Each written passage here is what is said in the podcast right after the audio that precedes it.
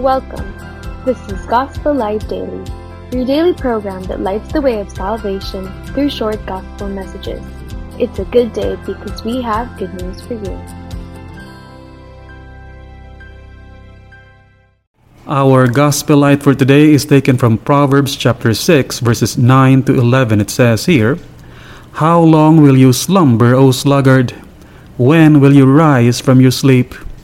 A little sleep, a little slumber, a little folding of the hands to sleep, so shall your poverty come on you like a prowler, and your need like an armed man."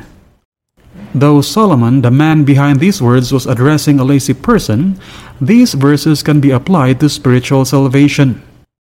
Endless suffering awaits those who have refused to be awakened to God's repeated calls to come to repentance and faith in Christ for salvation.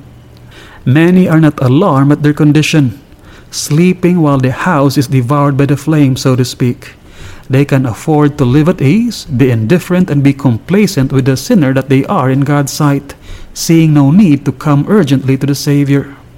Somebody said, "A little more sleep, a little more slumber, and thou shalt wake up in hell to sleep no more forever."